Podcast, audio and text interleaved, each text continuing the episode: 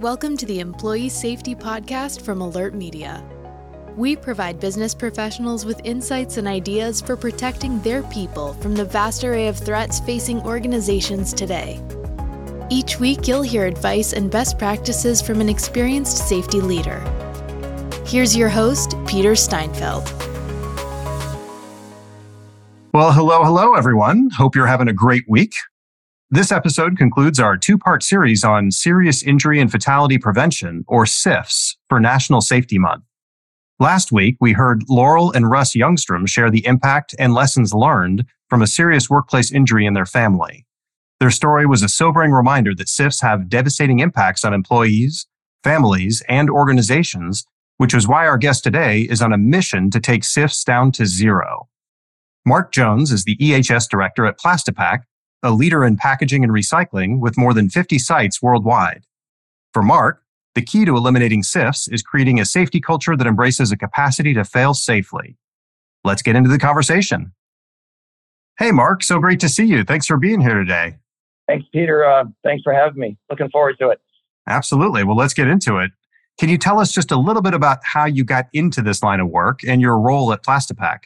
Absolutely. Started off in the fire and EMS world almost 40 years ago and, you know, really like to help people. So uh, I got an opportunity to work at Ford through a, a fellow volunteer firefighter and worked there 31 years. I left there as the corporate safety manager. And probably about 20 years into my career, we were really challenged that the company had never gone a year without an occupational fatality.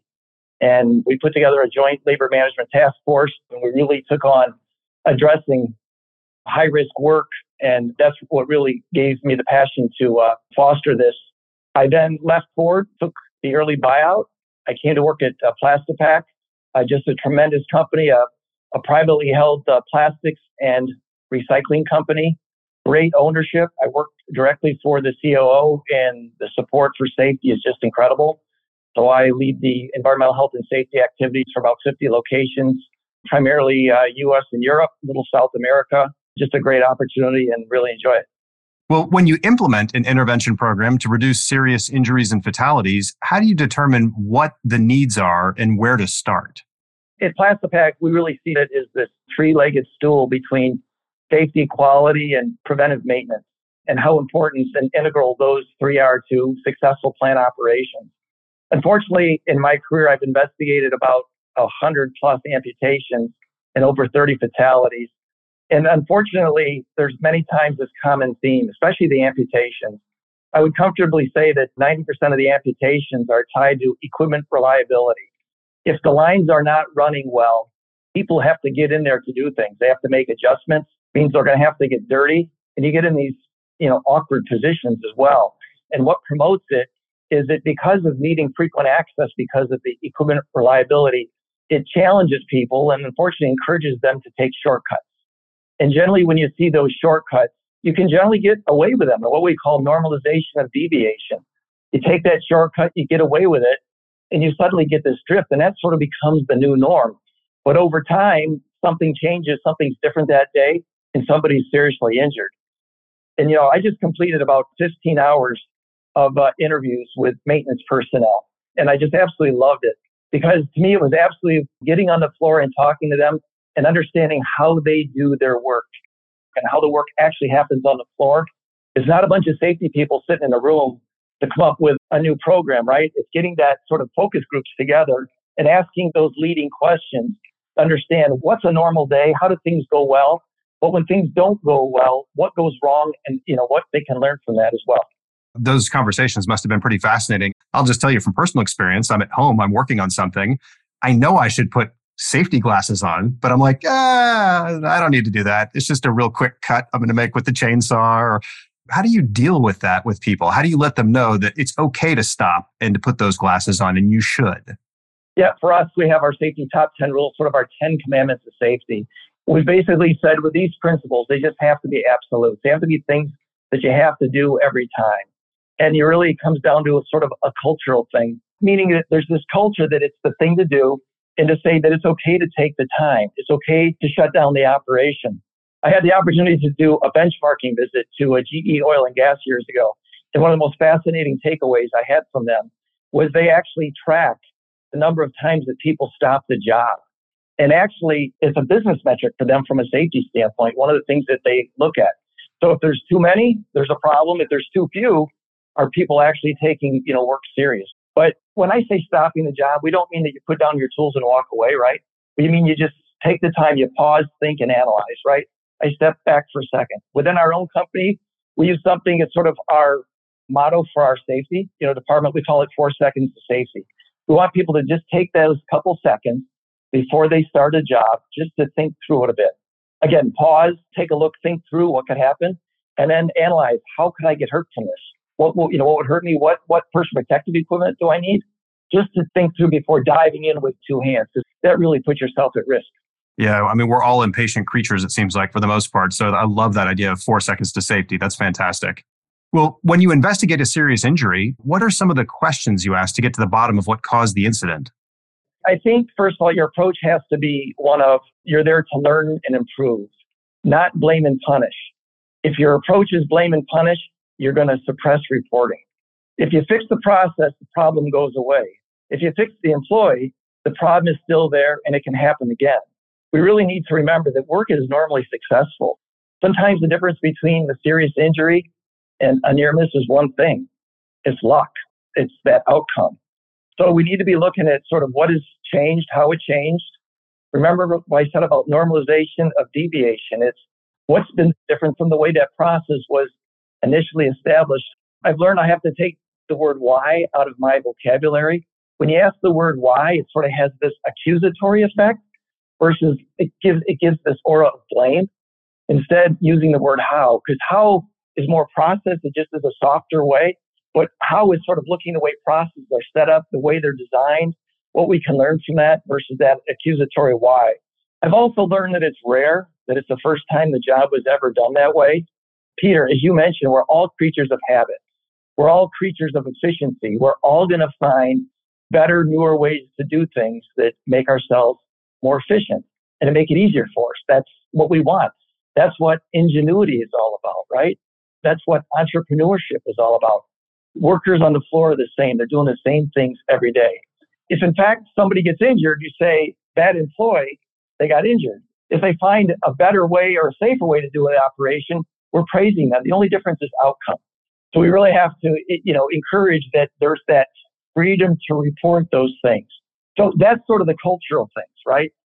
Yeah, I mean, based on everything you've said so far, it seems like it's really a top to bottom problem. This is not going to get solved by just issuing dictates from up on high. You've got to get employees involved. So, how do you get employees directly involved in reducing SIFs? So, for us, we really encourage near miss reporting as well as having safety conversations. I'm really proud to report this statistic. Amongst our, you know, 6,500 employees, we had over 42,000 near misses conversations last year from our associates. So our associates tell us what's going on. It's appreciated. It's expected. It's about positive recognition for the people that are bringing those forward and building those relationships so that it's a comfortable atmosphere and we encourage it. And really, safety is one of those business imperatives that transcends every other business metric. And I really think that's key and something that our company believes in wholeheartedly. If you really want to get deep in this, you need to really identify three things. One is, first of all, what are the job steps? What's the work that's going to be done? What's the hazards? What's the controls? Again, what's going to get done? By whom and when? What's the hazards that they're going to face? And what's the controls that we've put in place? And having deep dialogue amongst the team to go through that so that everybody understands that. And, and there's one other thing that I think gets missed and I think is really the most critically important. It's about what would stop the job and have that dialogue up front what are those changing conditions that may happen? Let's say you're doing excavation work. Excavation work is doing fine, but then suddenly it rains that day, right? That can change the whole dynamics of the stability of, of the earth that we're working around. And there's many other examples. We could take those inside the plant. And the other thing would be unexplained results. That if I press the button on that crane and that crane doesn't lift or something doesn't happen, I need to stop because something's going wrong.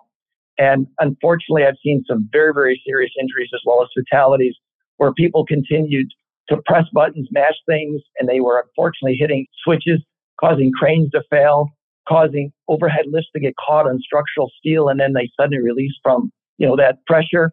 And recently, as, as amongst these 15 hours of interviews, I wrote down a line from two different employees, but I thought they were wonderful. The one guy says, if it doesn't fit, don't force it. And the second guy said, if it doesn't seem right, it probably isn't. Just, we need to stop. Things aren't right. We need to stop. So critically important. Yeah, those are two huge things. And everything you just said really leads me back to the idea that safety is actually part of people's jobs, not just something they train on once a year or twice a year or think about once a week. Literally, if your job is to do one, two, and three, four is to do all those things safely. And just safety should be part of everything that you do. If you do it that way, you're going to dramatically reduce any kind of incidents, most likely. Yeah, I mean, long ago, I had a director once use the term safe quality production. That's what we want at the end of the day. Again, if I do it right, I do it safely, they're going to have higher quality and the production will be there, right? We know at the end of the day, it's about making whatever that product is coming out the door, but it can be done safely and every other business metric will transcend if we keep safety first. Now, something you referred to earlier, and I did as well, is like we're impatient creatures. We just want to get the job done. Things haven't always been done this way. So, is there a, a mindset shift that just has to take place for a culture to change? Yeah, I think there's a couple things. First of all, we need to make sure that we're defining safety properly as well. Is safety the absence of accidents, or is really the capacity to fail safely, right? What do we do to build in so that we've taken those issues out? How do we reduce complexity? How do we reduce variability? Because by adding additional procedures, it doesn't necessarily make the operation safer. It just means we've potentially added things that are more complicated, more steps to remember. In the heat of the battle, you're rushing, you're frustrated, you, there's a lot going on, there's production pressures. Adding more steps just adds to that complexity and variability. So again, how do we reduce that out of operations? I really think we need to build a culture of reporting. People need to be, it needs to be a safe space. It has to be valued. Uh, people need to know that we want them to report. It's encouraged and it's going to be addressed. It's really critical too that when people report incidents, we get back to them. For us, we use a bogey of 90% within 30 days. And even if it goes beyond that, we at least want to have the dialogue with the employees because the worst thing you can do to lose credibility is if people report things and they think it's going into a black hole. We occasionally see people will, that will send sort of these, I wonder if anybody's reading these, right? We make sure they know, no, we are reading these. 30,000 of these a year, we're reading these things and we're following up on them.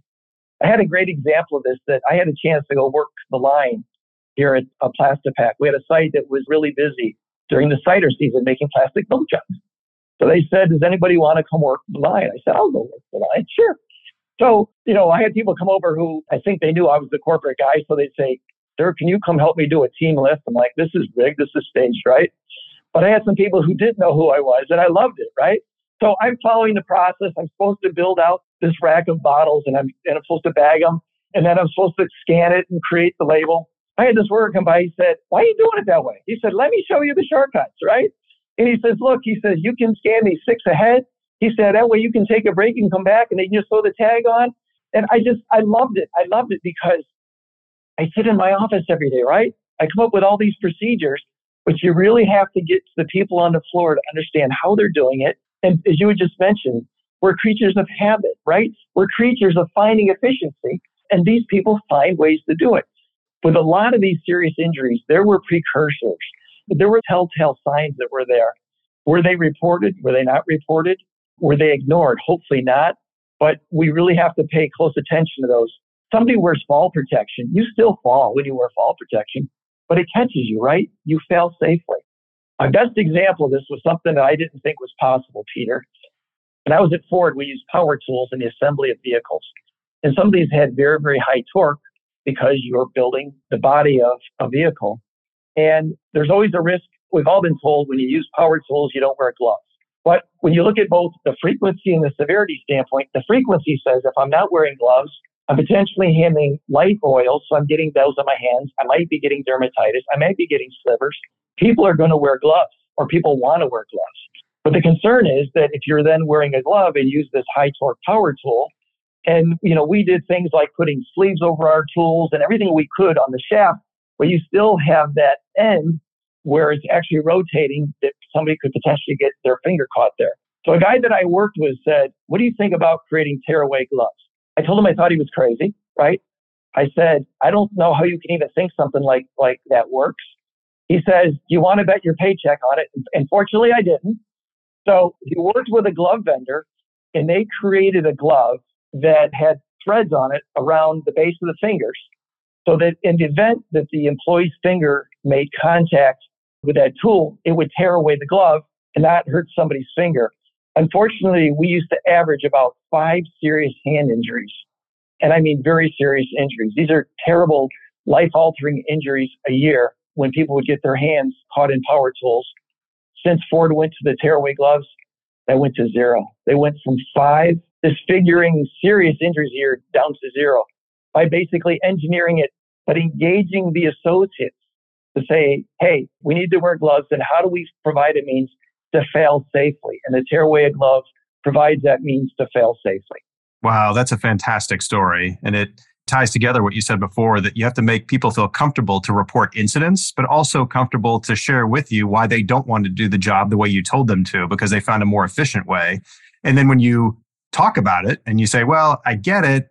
We still don't want you to wear gloves. You don't just stop there. You say, wait a minute, can we find a way to let you wear gloves? Because that's what you prefer to do. So I think that's just fantastic. That's the whole culture of safety. Yeah, you know, one of the advanced strategies is actually something called the learning team. And that's getting associates together to just have a focused dialogue, but it's really about understanding what's their normal work. Remember, we're normally successful in what we do. We're normally successful well over 99% of the time. So understanding about normal work and how they're normally successful can help you then lead into what are those impediments? What are the issues? Again, what are the tough jobs that you have to do? What are the type of jobs that make you nervous?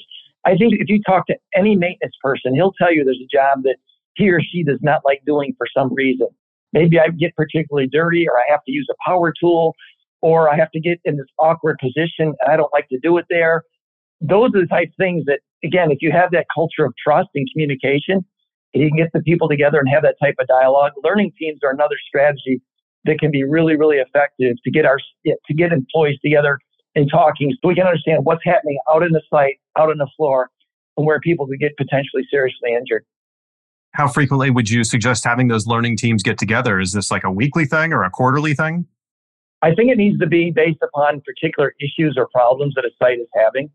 So for us, we use something called a mold knife that trims a bottle as it's coming out of the press.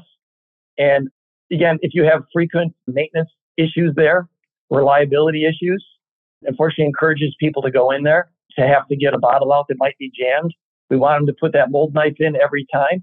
So we're going to have a learning team event to talk about, hey, what can we do differently? Do we need to make these more accessible to you? Do we need to engineer it differently? I don't know, but we're going to let our people help us solve that. Not just the engineers do it, but get the people on the floor who probably know the equipment better because they're doing it every day. Well, that's really great. As you think about the listeners of this show, what do you recommend to other safety professionals to enhance their career? So I'm huge on professional certification, but not for the reason that many maybe promote it. You know, if you work for a consulting firm, I think the credentials probably look good. Maybe they can charge more. I don't know. When you're standing in front of OSHA or those regulatory agencies, having those professional certifications really means something. When you're professionally certified, you're bound by a set of professional ethics and you're held accountable to those.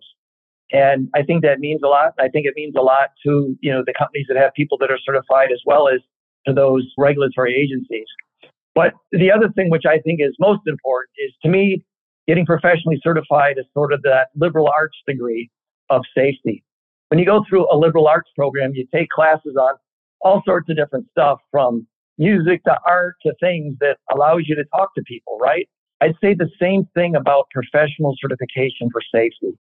To get professionally certified, you have to learn a little about a lot, right? You have to learn about engineering. You have to learn about physics. You have to learn about chemistry. You have to learn about radiation. You have to learn about industrial hygiene and ergonomics and all these different things. You learn a little about a lot so that you have some knowledge of each of those subject matters. So my story here is that I was working for an insurance company just out of college and we had a contractor that we insured and this contractor was doing work in a power plant, a nuclear power plant. Why they ever let me in the door, I don't know, but they let me in the door. Here's this young insurance guy, probably 23 years old. And I asked about their radiation safety program. So at the time I was studying for my professional certification.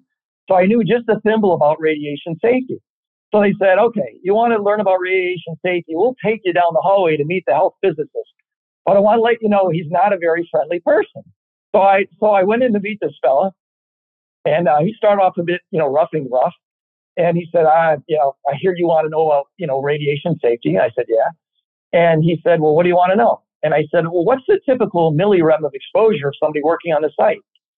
He stopped me and he said, the what?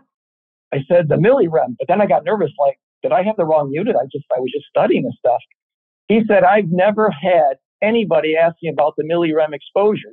He said, I'll teach you anything you want to know. And this guy spent about 45 minutes with me teaching me a semester worth of radiation safety just because I could speak his language and knew what a millirem is. So again, I would say that that transcends to every other aspect, whether you want to talk to finance people, whether you talk about tar rates and everything else.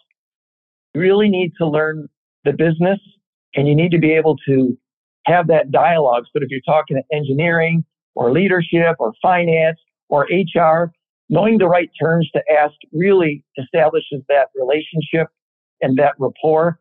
That means you know enough that, hey, let's have further dialogue. And even saying that, hey, I don't know much, this is all I know, it opens the door for people to give you a lot more information when they know that you're showing a genuine and sincere interest in the area that's their professional expertise. Absolutely. That's a great story. Well, Mark, thanks again for joining us and helping us close out our series on serious injury and fatality prevention for National Safety Month. I really enjoyed hearing what you talked about today. It's that concept of capacity to fail safely. I think that's an amazing concept. Thank you, Peter. I really enjoyed it and happy to share. Again, safety is a team sport. Nobody has all of the right answers, and we as a safety community have to get better and work together, especially in the reduction of serious injuries and fatalities. Well said. Well, thanks for listening to the Employee Safety Podcast. To stay in touch with Mark and to learn about his work at Plastipak, check the links in the show notes. You can also subscribe to get next week's episode delivered straight to your inbox. Have a safe week, everyone. Thank you for listening to the Employee Safety Podcast from Alert Media, the industry's most intuitive emergency communication and threat intelligence solution. To learn more about how to protect your people and business during critical events, visit alertmedia.com. Until next time.